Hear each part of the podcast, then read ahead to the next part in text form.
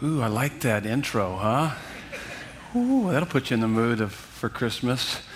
Good to have you with us. Are you guys doing well? Good. Welcome to Desert Breeze Community Church. This is our Certainty in a World of Doubt teaching series. We're working our way through the Gospel according to Luke. Subtitle is Christmas Gifts. Last weekend we unwrapped the Christmas gift of certainty, and so this weekend we're going to unwrap the Christmas gift of promise. Grab your sermon notes out. Also, turn to the gospel according to Luke. And we will uh, begin our reading in just a few moments uh, at verse 5, and we'll work our way to verse 25 in chapter 1 of the Gospel of Luke. Um, through the years as a pastor, I've discovered uh, that people defect from the faith for two primary reasons. What I mean by defect from the faith, maybe uh, if you're uh, from a church background, we used to call it backsliding. Anybody familiar with that term? Backsliding. I never understood that as a kid because I'd hear my parents talk about that, and I thought that it was actually talking literally, your back was sliding, okay? It seemed a little bit weird to me. And then as I grew up, I began to realize no, it's defection from the faith. People defect from the faith for two, two primary reasons. One is that they are deceived, they are deceived by the pleasures of sin Another reason is that they are disillusioned by the pain of suffering. And I've also discovered that the way that you're able to overcome both of those, either one of those, is that it's, it's the promises of God. It's God's promises, or the power of God's promises, break the power of sin's promises and suffering's perplexities people don't sin out of out of duty. We sin because it offers a promise of happiness. We all want to be happy. And so people are convinced that if they pursue a certain path outside of what God establishes, they actually think they're going to be happier. Nothing could be further from the truth. You're deceived by the pleasures of, of sin. And that's one reason why people defect. Another, as I've stated, is that it's. Uh, you become disillusioned by the perplexities of, of suffering. How, where is God in all of this? And the way that the power, the power of both of those are broken is by the power of God's promises working in our life because God is a promise making and promise keeping God. The Bible makes that very clear. Let me do a quick survey here by show of hands. Have there been times in your life when the events of your life caused you to question? God's promises, God's, God's love, wisdom, and power working in your life. Show of hands, show of hands. Yeah, yeah, yeah. Pretty much all three services this weekend. Yeah, you're just like, that spins me around. I don't understand. What, why would He allow this? Why is this happening? Why am I struggling? What is this about? And so, what do you do when you feel like God has let you down? What do you do? And um, in this study, we're going to meet a couple who have faced decades of political upheaval on the outside because of a tyrant king and personal turmoil on the inside because of the struggle of infertility and reproach from society. And we'll get a chance to kind of look into their life here. You can see kind of how the, the notes are laid out. So, how do we hold on to our faith even when God doesn't make sense? I've got seven statements of faith and truth that we're going to draw from this story. But before we do that, we're going to pray and then we'll read the text and then unpack these notes. Would you bow your heads with me? Let's ask for God's help to understand and apply these truths to our lives. Father God, through the study of your word, the work of your Holy Spirit, help us to see that there is something far worse than disappointment with you, and that is disappointment without you. It's not how great the sin or suffering is but where it lies.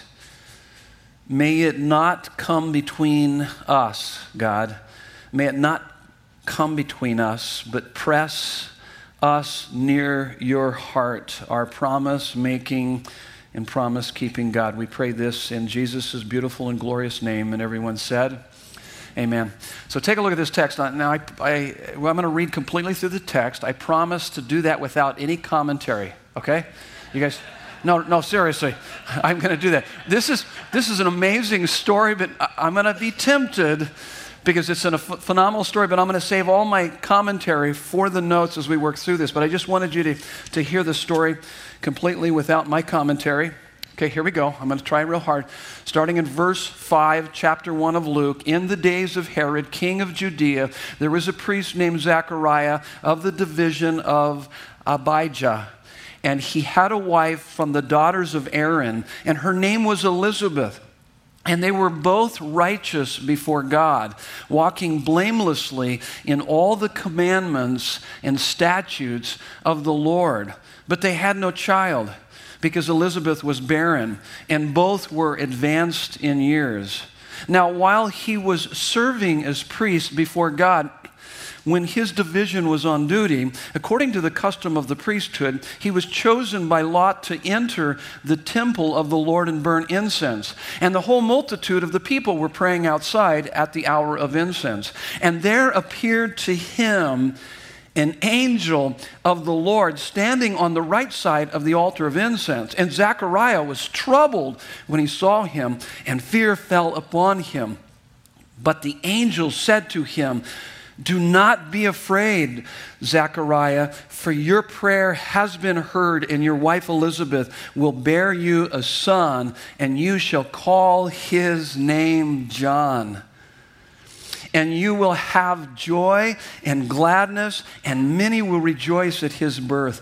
For he will be great before the Lord, and he must not drink wine or strong drink, and he will be filled with the Holy Spirit, even from his mother's womb. And he will turn many of the children of Israel to the Lord their God, and he will go before him in the Spirit and power of Elijah to turn the hearts of the fathers to the children and the disobedient to the wisdom of the just, to make ready for the people, for the Lord, a people prepared. And Zechariah said to the angel, How shall I know this?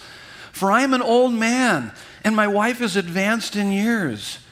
And the angel answered him, I am Gabriel I stand in the presence of God, and I was sent to speak to you and to bring you this good news. And behold, you will be silent and unable to speak until the day that these things take place, because you did not believe my words, which will be fulfilled in their time.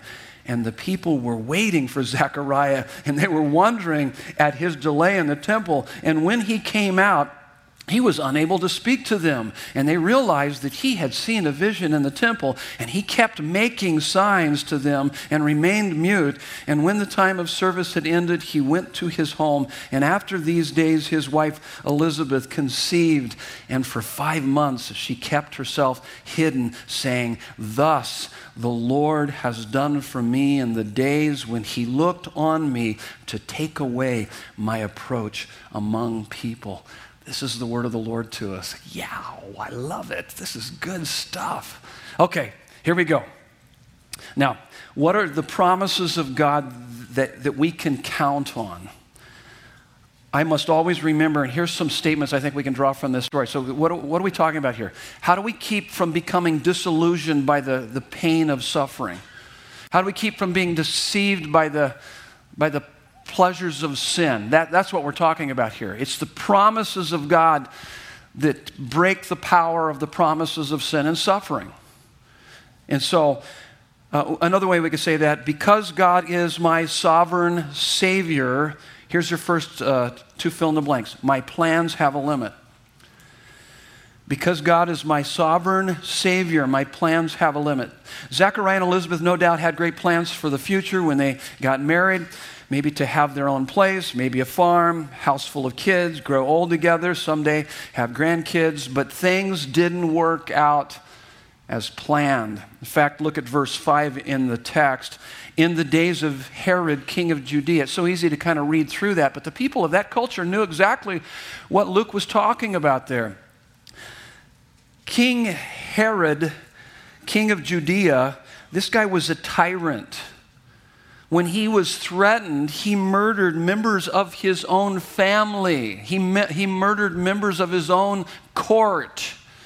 And in fact, this is the, this is the guy who uh, ordered the murder of all male children two years old and younger in the region as you can read in Matthew 2:16. Remember when the Magi came in to inquire about the birth of the Savior? He freaks out and he orders the murder of all of these kids, 2 years old and younger. He taxed Jews through the temple to build cities and temples in honor of Roman emperors and deities. He made it prosperous for the powerful, but horrific for everyone else.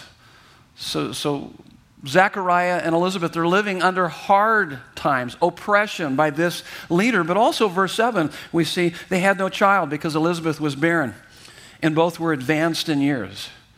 I love how the King James puts the, this idea, this advanced in years. It actually says stricken in years. So look around. Are there some people here that are maybe stricken in years here this morning? Yeah, there's a whole lot of you that are stricken in years. I can tell from up here. You're all stricken in years. Now, what that means is that they were, they were beyond the uh, childbearing years. But actually, I would say that if you're past 33, you're stricken in years, okay? That's just the way it is. Your body starts breaking down, okay? From that point on, it's all downhill. I mean, most athletes, that's where they start kind of not performing at that level that they used to when they were younger. But, but that's a little bit, that's just really to help us to understand what was going on in their life. So they experienced political limitations or cultural or economical limitations on the outside and personal limitations on the inside. Let me do another survey here. Show of hands. How many would say that there are things in your life that have not gone as planned? Show of hands. Oh, yeah, that's most of us. Yeah. You can relate to Zechariah and Elizabeth. Wow, that didn't go as planned. And maybe it was maybe it was romance, maybe it was marriage, maybe it was your finances, maybe it was a career pursuit, maybe it's your health. Hadn't gone as planned. It's not going as planned. That's what they were experiencing. Here's what the Bible says about our, our plans. And by the way, let me just say this is that we live in a culture today, good old God bless America. I love, love living here. But man, we say some really stupid stuff here. You know, we say things like, you can, you can be whatever you set your mind to be. Well, that's simply not true, okay? Whatever you set your mind to be, I mean, there's a lot of things I wanted to be or become, and I set my mind to it, but, but my DNA let me down. I mean, I had the training, I had the desire. I wanted to be a world class runner. And this old body couldn't go any faster. And it was a young body at the time, but I just couldn't run any faster. It was DNA. I was, I was limited. And, and that's just one of many limitations that we all face. And so this is what the Bible says, Romans 19 21. Many are the plans in the mind of a man. Okay, so there, we're going to knock that, that whole idea that you can, you know, just believe it and you can have it and you can experience it. Well, that's not true. Many are the plans in the mind of a man, but it is the purpose of the Lord that will stand. Psalm, or I'm sorry, Proverbs 21 31 puts it this way the, the horse is made ready for battle, but victory is in the hands of the Lord. So it doesn't mean that you don't try to do the best with what you have. Horses made ready for battle. Yeah, you should have plans. Yeah, you should try to achieve great things for God. And yet, as you're achieving those great things for God and you're establishing those plans, you put those plans in God's hands. And ultimately, you've got to be okay with that and say, okay, God, I'm going to make the horse ready for battle, but victory's in your hands. And so, however this comes out, however this works out, it's in your hands. I'm going to be okay with that. I'm going to be okay with the lot that you, you give me in life. I'm not going to quit. I'm going to keep going. And, and that's why I really think that we can have the, the heart of, of Paul and he defines his heart here in Philippians 4.13. That's one of those verses that we put on coffee mugs and plaques in our house. And, and we misunderstand that verse terribly. It's, uh, I can do all things through who? Through Christ who strengthens me, and, and we go, well, I can accomplish anything. Well, not, not, not really. Sorry. He's, he's actually quoting that, and he's saying that in the context of, of really bad circumstances. And all he's saying is that you can be content. You can be content regardless of whatever your lot is in life. That's what he's saying. Because he goes through, he talks about contentment. In the context of contentment, by the way, he's chained to a praetorian guard, he's in prison. He doesn't know if he's going to live or die. And yet he says, I've learned to be content. I can do all things through Christ who strengthens me. And he goes through a whole set of different kinds of circumstances, and he says, It doesn't matter what my circumstances are. My contentment is in Christ. And, and I think that he was able to trust his past to God's mercy, his present to God's love, and his future to God's providence.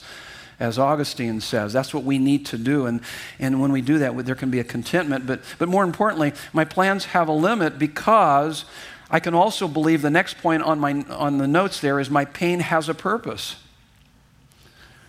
That because God is my sovereign Savior, my plans have a limit, but my pain has a purpose. It was certainly painful living under the tyrant rule of King Herod, but the pain of infertility was also very horrible because in this culture, people believed childlessness was a sign of God's displeasure.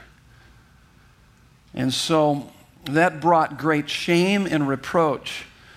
It says in verse 7 both were advanced in years, beyond hope of ever having children. Certainly, they heard the whispers of people saying, I wonder what sins they have in their lives. They must have a lack of faith. God is displeased with them. They certainly heard that and felt that, that reproach. But their barrenness was not divine punishment, but divine providence. Our lives are not in the grip of blind chance or fate, but in the hands of a loving, wise, powerful creator. And just because you can't see a reason why God allows something to happen doesn't mean there can't be one or thousands. And in fact, there might you might not ever, on this side of eternity, ever be able to come up with a reason why you went through the difficulty or the suffering or the struggle that you went through. And yet, and yet, because God is our sovereign Savior, my plans have a limit, but my pain has a purpose. We did a whole series, a whole study on this back uh, this summer when we went through the greatest chapter in the Bible, Romans 8. It was more than conquerors. It was part seven, an astounding promise. And we looked at Romans 8, 28 through 30. And you remember, we talked about, uh, twice this last year, we've talked about this. My bad things will work out for my good. My truly good things cannot be taken from me. And, and my best things are yet to come. That's what Romans 8, 28 through 30 make very clear. And then you have Genesis 50, 20, which is, it's the Old Testament Romans 8, 28. Remember that? That's Joseph after all that he went through. And there's, he's looking into the eyes of his perpetrators, his brothers who sold him into slavery. But God, through his providential hand, took him from the pit to prison to the palace, second in command, and now he's looking into the eyes of his perpetrators and he says, Hey, you guys intended to harm me, but God intended it for good, for what is now being done, the saving of many lives. He was able to see the providential hand of God.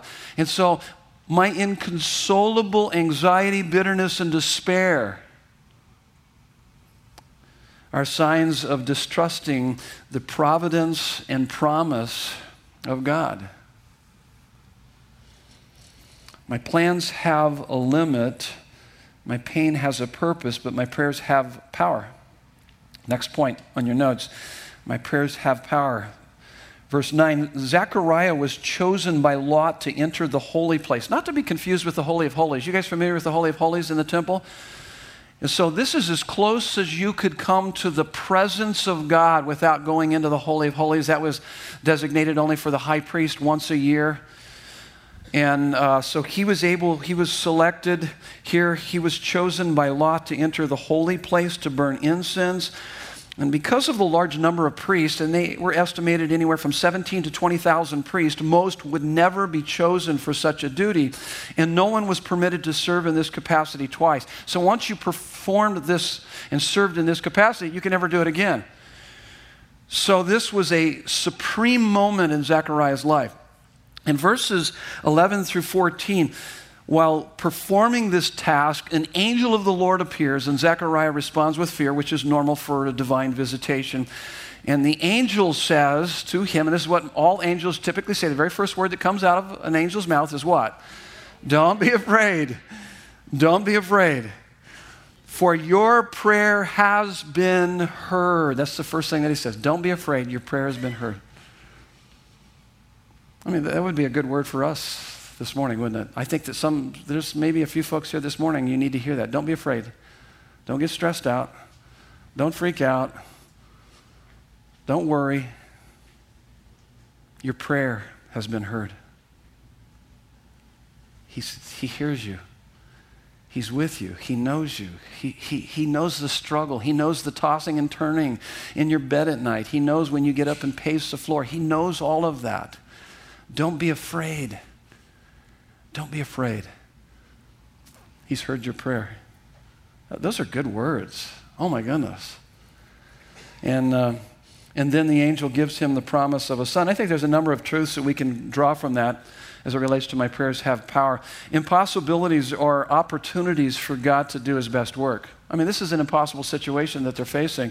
And so, impossibilities are opportunities for God to do his best work. Do you have a prodigal son or daughter? Are you in a struggle with, in, with an incurable disease? Is your marriage spiraling toward divorce? Finances hopelessly upside down? Are you stuck in a hurt habit or, or any kind of thing that you, you just can't seem to get over? Impossibilities are opportunities for God to do His best work. I think another thing is we can understand from this is that God invites us to bring our needs and desires to Him. We did a teaching series, we called it Thrive. It was the last series. In part four, we talked about prayer. And here were a couple of the key verses as it related to prayer. James 4 2, we have not because we what? Because we ask not. And it also says in 516 of James that the prayers of a righteous person are powerful and effective. So, what those two verses are telling us is that prayer causes things to happen that otherwise wouldn't happen if we don't pray.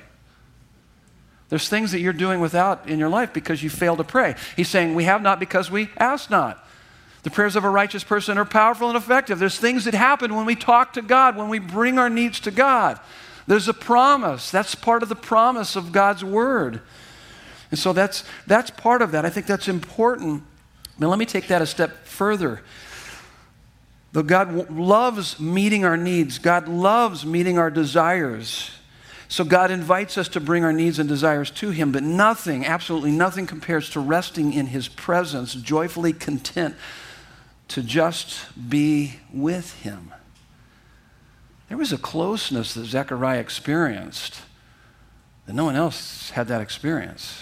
He was just outside the Holy of Holies. Can you imagine that? And then have a divine visitor show up right there. I mean, he has this major God encounter, this opportunity that's just absolutely amazing. Now, keep in mind, in ancient times, people had to travel to Jerusalem to know God's presence in the temple. But we today, through Jesus, can draw near anytime, any place, a gift at infinite cost. We have his presence almost, almost as, as, as if to say, and, and in fact, it is to say that we, we can enter into the Holy of Holies.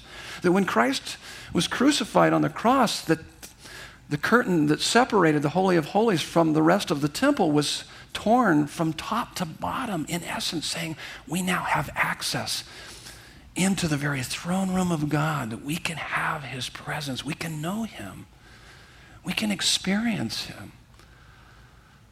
My prayers have power. Yes, He loves meeting our needs and fulfilling our desires, but most importantly, we have His presence. Now, let me ask you a question. Where is the deepest and most lasting happiness found? Let me give you two options. You can yell out the right option here. Out very, do it nice and loud, do it with conviction. But, but let me ask this question Where's the deepest and the most lasting happiness found? From God or in God? Okay, some of you guys kind of, kind of, it, was, it wasn't, okay, that, I wasn't very impressed, okay? Okay, let me ask you this question again. Where is the most, what is the, where is the deepest and the most lasting happiness found? From, oh, okay, that was good, yeah. That was even before I gave you the options again, okay? You guys were on that. From God or in God? In God. Yeah. Do you believe that? See, Zechariah and Elizabeth desperately wanted a child, and then living under this reproach and shame of this culture, I can't help but think that there are people that are here this morning, this weekend, that are saying, wow, if I could just.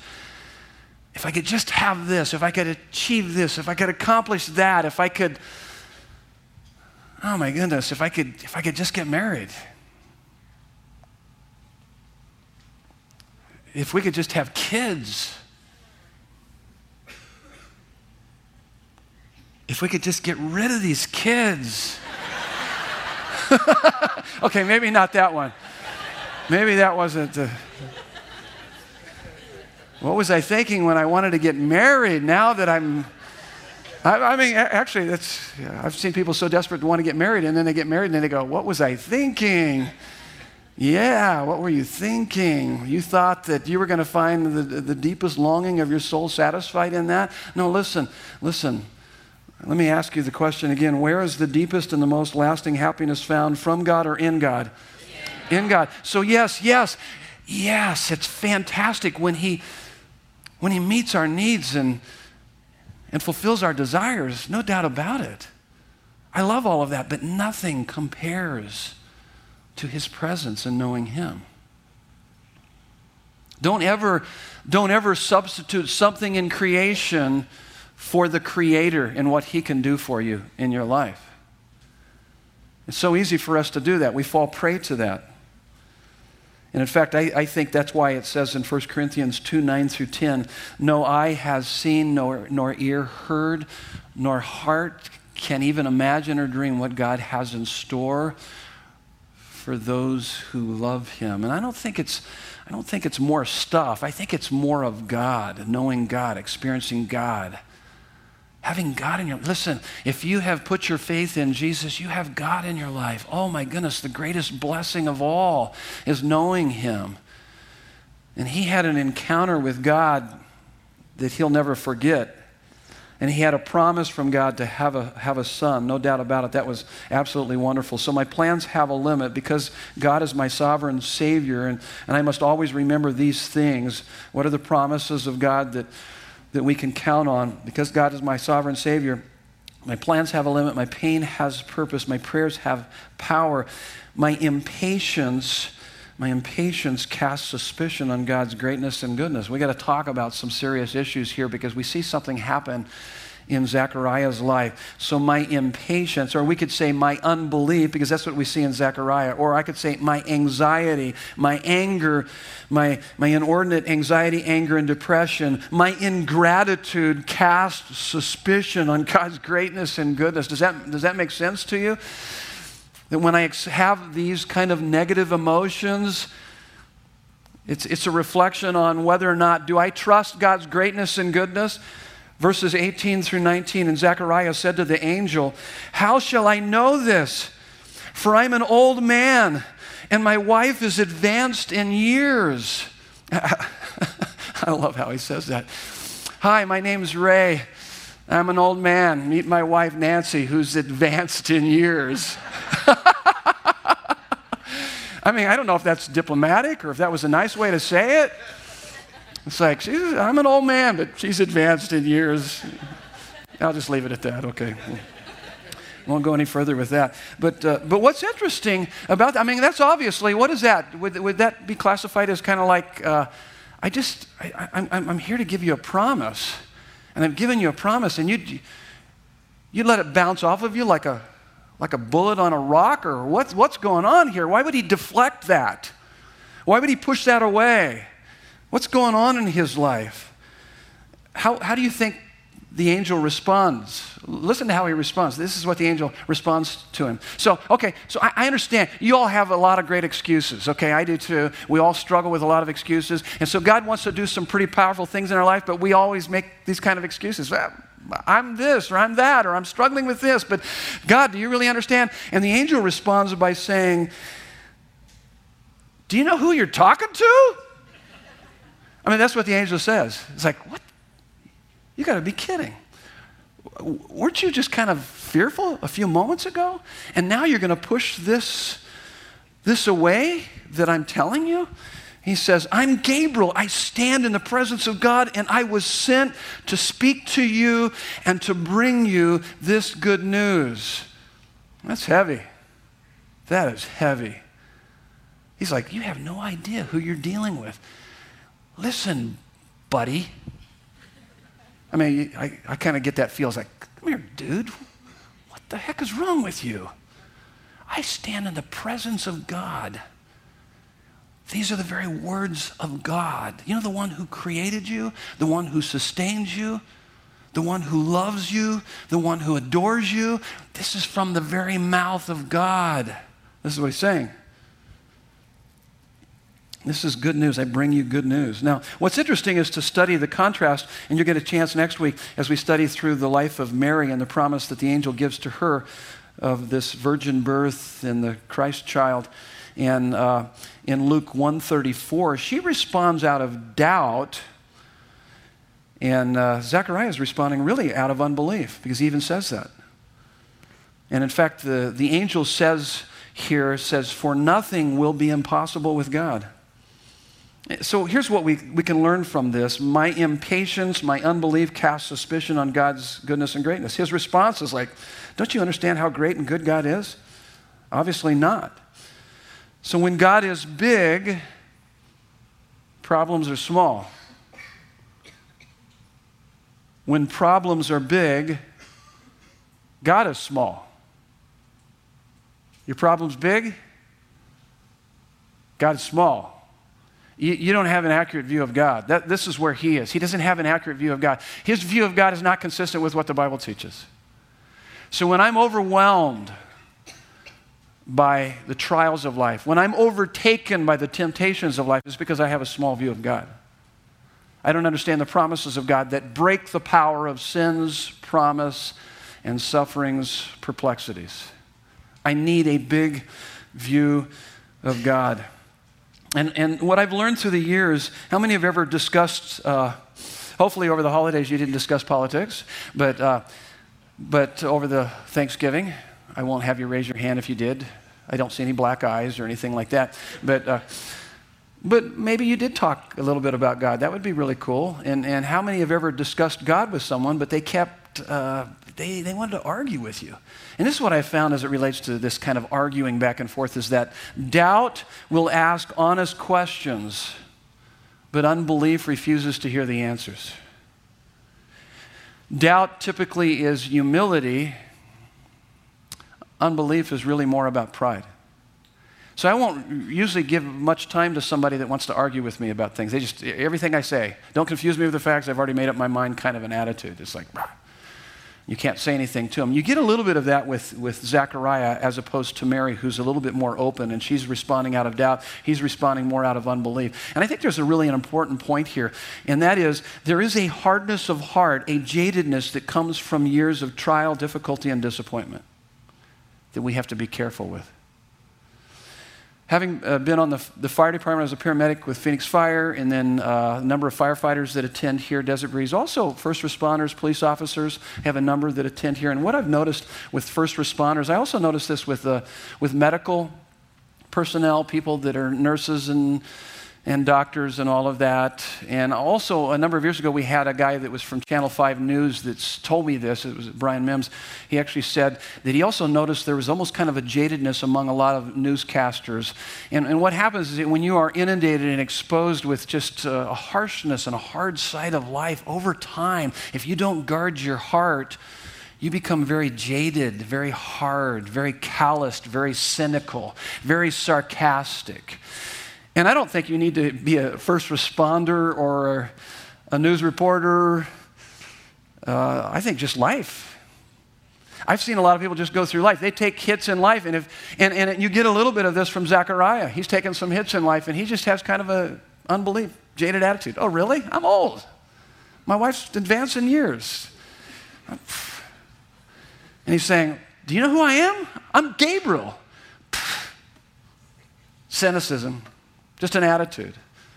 That's the reason why the Bible tells us in Ephesians 4 26 and 27 be angry, Anger is, is kind of a secondary emotion to, to hurts, oftentimes. It can be from other things too.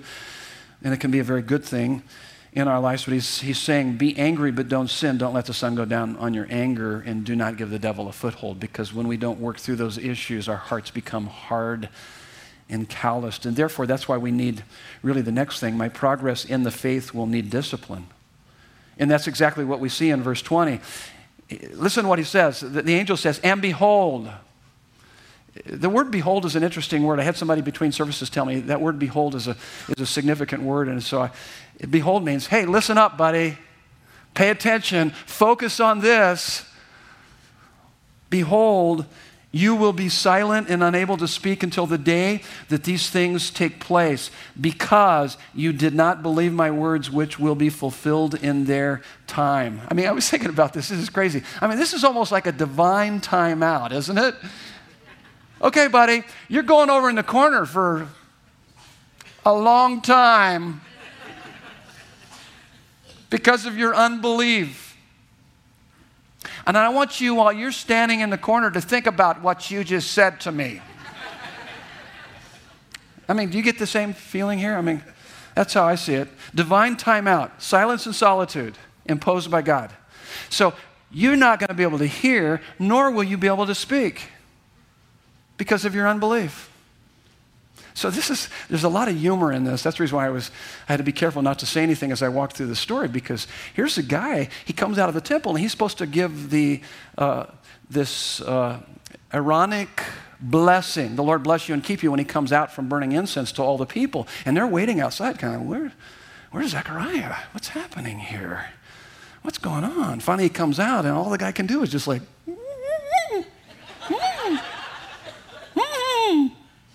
They're like, what happened to him?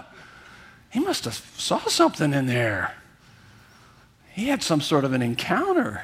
And then I can't help but think that when he went home, what do you think his wife was thinking?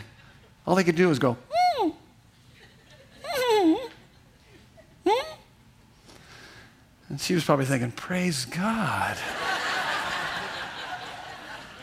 Silence and solitude. You get silence and solitude, I get silence and solitude.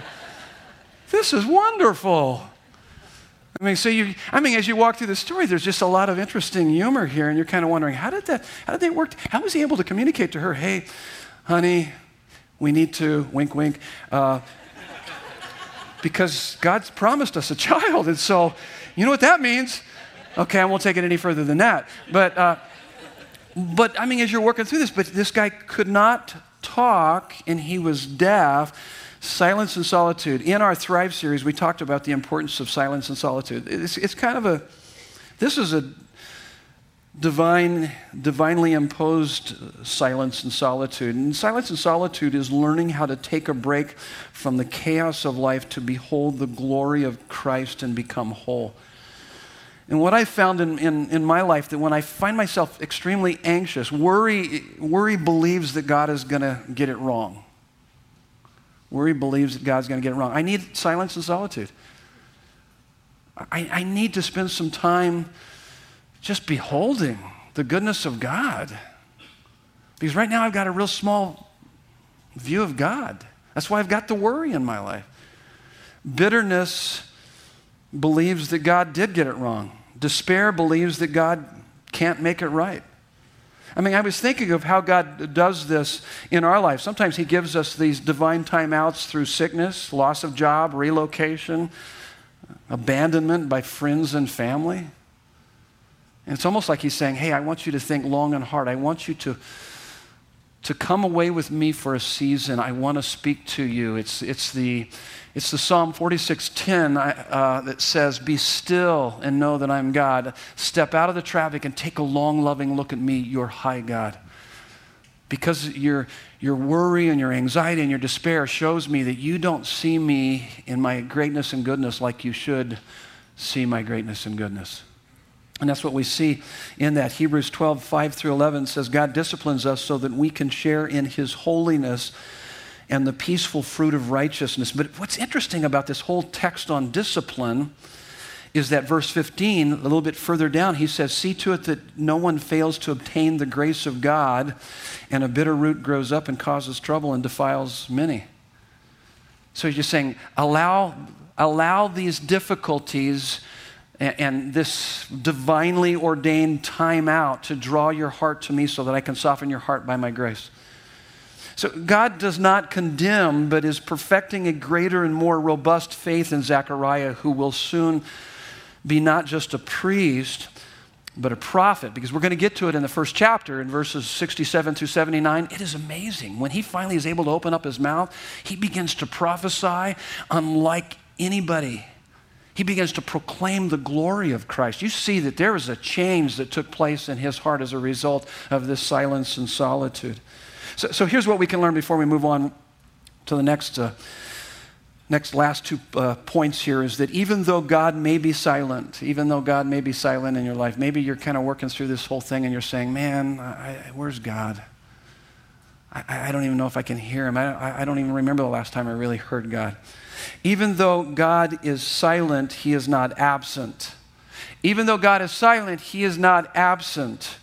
He is still working for your good and his glory. How do you know that? We must believe and trust God's word because God's word says it. You're not going to be able to tell it, you're not going to be able to see it through your circumstances or the people or the things in your life, but you can know that by God's word. That's what Zechariah heard. That's what the angel was saying. I was sent to speak to you the very words of the Creator. And so when we open up God's word, these are the very words of the Creator made alive to our hearts and lives for us to remind us that when our life is spinning around, we feel like He's abandoned me. No, no, He hasn't.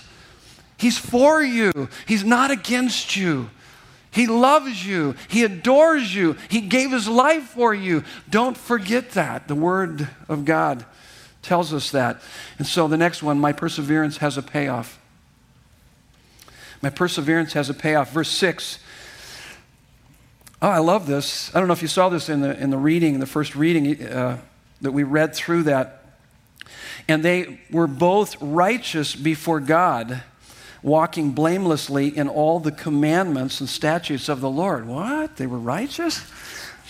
The first part of that is that they had uh, an imputed righteousness. That's what that means, justification. And the second one is sanctification, it's an imparted righteousness. Wait, wait, wait. These are Old Testament people. Here's the deal. A lot of people think that the Old Testament is a different religion from the New Testament. It's not. It's not a different religion. They, they get saved just the way, the same way we do. They look, they look ahead to the Messiah. We look back to the Messiah. It's, it's still by faith. Romans 4, Hebrews 11 makes that really clear. And, and you can see it in this text that they had this imputed righteousness, they had this imparted righteousness. See, Jesus did not come to oppose the Old Testament law and sacrificial system, but to affirm them and to fulfill them. Jesus is the temple to end all temples, He is the priest to end all priests, He is the sacrifices to end all sacrifices. He is the fulfillment. So everything in the Old Testament is a shadow, and it's all pointing ahead to Jesus. And, and that's what we see in their life. And, and what was their payoff for their perseverance? Verses 14 through 17, the birth of John will fill you with joy and gladness, and many will rejoice, and he will turn the hearts of the fathers to their children, and the hearts of their children, of the children to their fathers. It's fulfillment of Malachi 4, chapter 4, verses 5 through 6. And I, I was thinking about this. Imagine if Zechariah and Elizabeth had, imagine this that they had just given up on, on marriage. It's like, you're barren. I don't know if it's for me or you or whatever, but whatever. Uh, we're not, we're not going to have a legacy. We don't have any kids. I'm not hanging out with you anymore. I'm, I'm out of here. I'm, this is it. I'll give you a certificate of divorce.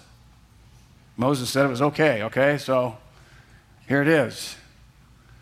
Can you imagine if they did that? What, what, if, what if they stayed together, but they said, okay, we're just going to hang in here together, but, but man, God's let us down and we're out of here. we're not, we're not going to follow him anymore. They wouldn't have experienced what they're experiencing. I've seen people do that. And it breaks my heart. Remember when I started this, I said people defect from the faith for two reasons.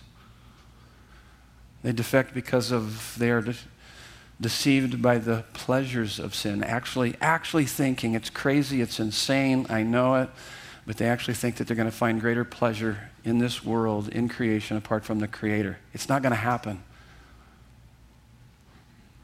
Second reason is that people become disillusioned by the pain of suffering. Like, where is God in all this? Listen, listen, He's working. He's working even when you can't see Him working. He is working. You've got to trust His word. You've got to go back to His word. You've got to bury yourself in His word. That's your reality. His word is a lamp unto our feet and a light unto our pathway. When things are dark, and overwhelming us and, and trying to take us out, we, we got to come back to, to God's word. And we need to know that my perseverance has, has a payoff. That's why it tells us in Galatians 6 9, and do not grow weary in well doing, because in due season you will reap a harvest if you do not give up. I can't help but think that that's for a few folks here this morning. Some of you are like ready to throw in the towel. Like, forget this stuff. Listen, do not, do not grow weary in well doing. Because in due season, in due season, you will reap a harvest. If you don't give up, don't give up. I don't care how dark it gets, how difficult it gets. Keep pursuing Him. There's a payoff to my perseverance.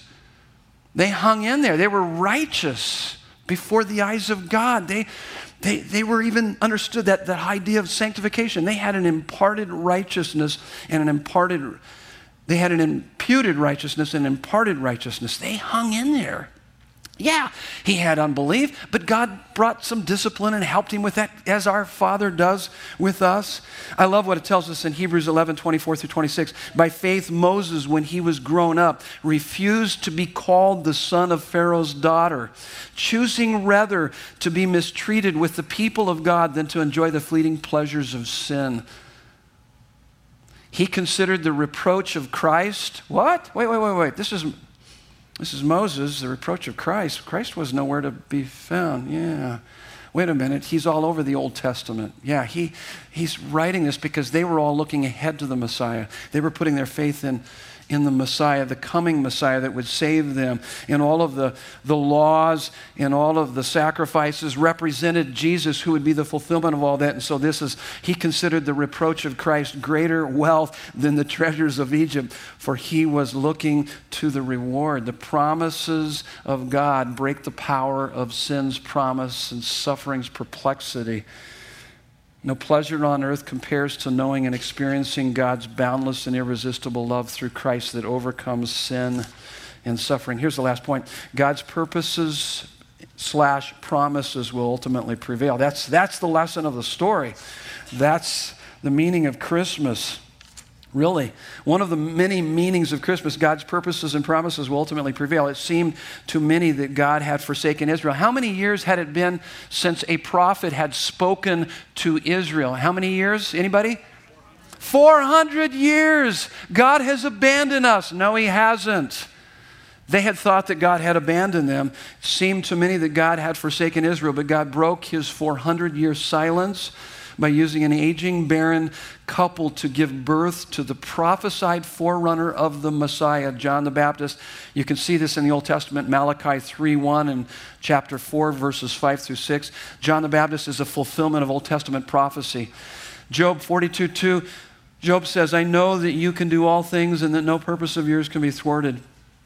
God uses this couple's barrenness and brokenness turned to joy and gladness to show forth his miraculous power and to witness to the world that his final plan of redemption is now at hand in Jesus Christ. And I think in this lesson, I mean, in this story, we can learn that God is working both individually and corporately. He's not only working for the nation of Israel and all of God's people, God is working here through his church as a whole, but he's working in your life personally, individually, as he did with Zechariah and Elizabeth. This is what I found really fascinating. This is kind of where we end the story here. Is that look at what their names represent. Zechariah, his name literally means Jehovah has remembered. Elizabeth, her name literally means the oath of God. When you put their names together, it means Jehovah remembers his oath. Isn't that fascinating? I love it. this is great. Okay, I'm finding more joy than what you are, but. Uh, you know, I mean, it's just like you maybe need to think more about this because it's like, wow, that's profound. Jehovah is a promise making, promise keeping God. He put it in their names just so that we would get it. And then the son, their son John, what does his name mean? Literally, the favor or grace of Jehovah. And then, of course, he's going to point to Jesus, which is God is our salvation. He is our sovereign Savior. He is our sovereign Savior, which, which means because, because your God is sovereign, your life is never out of control. Because He is your Savior, He will always give you what you need when life is beyond your control. He's your sovereign Savior. He's got the bases covered. Listen to me. He's got all the bases covered. He's a promise making, promise keeping God. So here's the question Are the promises of God unconditional or, un, or conditional? Are they conditional or unconditional? What are they? Yell them out to me. They are yes, yes, they're both. They are both. Look at the next point. Because on the cross, Jesus Christ absolutely fulfilled the conditions of the law so that God could love us absolutely unconditionally. Notice this, 2 Corinthians 1:20. For all the promises of God find their yes in him in Jesus Christ. So God is always for us because in Christ our sins can never be held against us. Romans 8 1. That's not, not the freedom to sin, but the freedom not to sin. It's not a license to sin, but the liberty not to sin. He's going to transform our lives. And that's all part of it. Now, here's my blessing for you this morning as we end our teaching. When you are feeling abandoned by God, when you are feeling let down by God, when you're feeling like He's nowhere to be found, Always remember that God, that Jesus was abandoned in your place for your sins on the cross so that you never will be. You'll never be abandoned by Him. And though God may be silent, He is not absent, and His plans, His promises for you are to prosper you, not to harm you, to give you a future and a hope. Jeremiah 29 11. So, in your struggle with sin and suffering, don't let it come between you and God, but let it press you near His heart as you seek him with all of your heart, Jeremiah 29 13, and you will find him to be a promise making and a promise keeping God. In Jesus' beautiful and glorious name, we pray those things. And everyone said, Amen. Amen. Love you guys.